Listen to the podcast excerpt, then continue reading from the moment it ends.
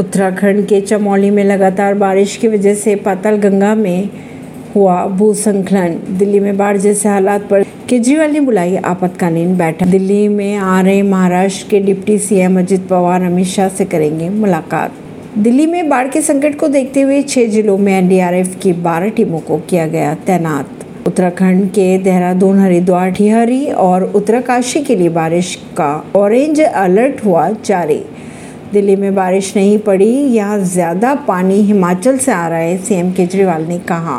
बंगाल की पंचायत चुनाव की अगर बात की जाए तो जान गंवाने वाले 19 लोगों के परिवार को मिलेंगे 2-2 लाख रुपए का मुआवजा। मध्य प्रदेश के विदिशा जिले में बाढ़ जैसे हालात हुए पैदा, कई कच्चे मकान गिरे। पंचायत चुनाव में टीएमसी ने अब तक 34,901 सीटें जीती। ऐसी खबरों को जानने के लिए जुड़े रहिए जनता से रिश्ता पॉडकास्ट से। परवीन दिल्ली से।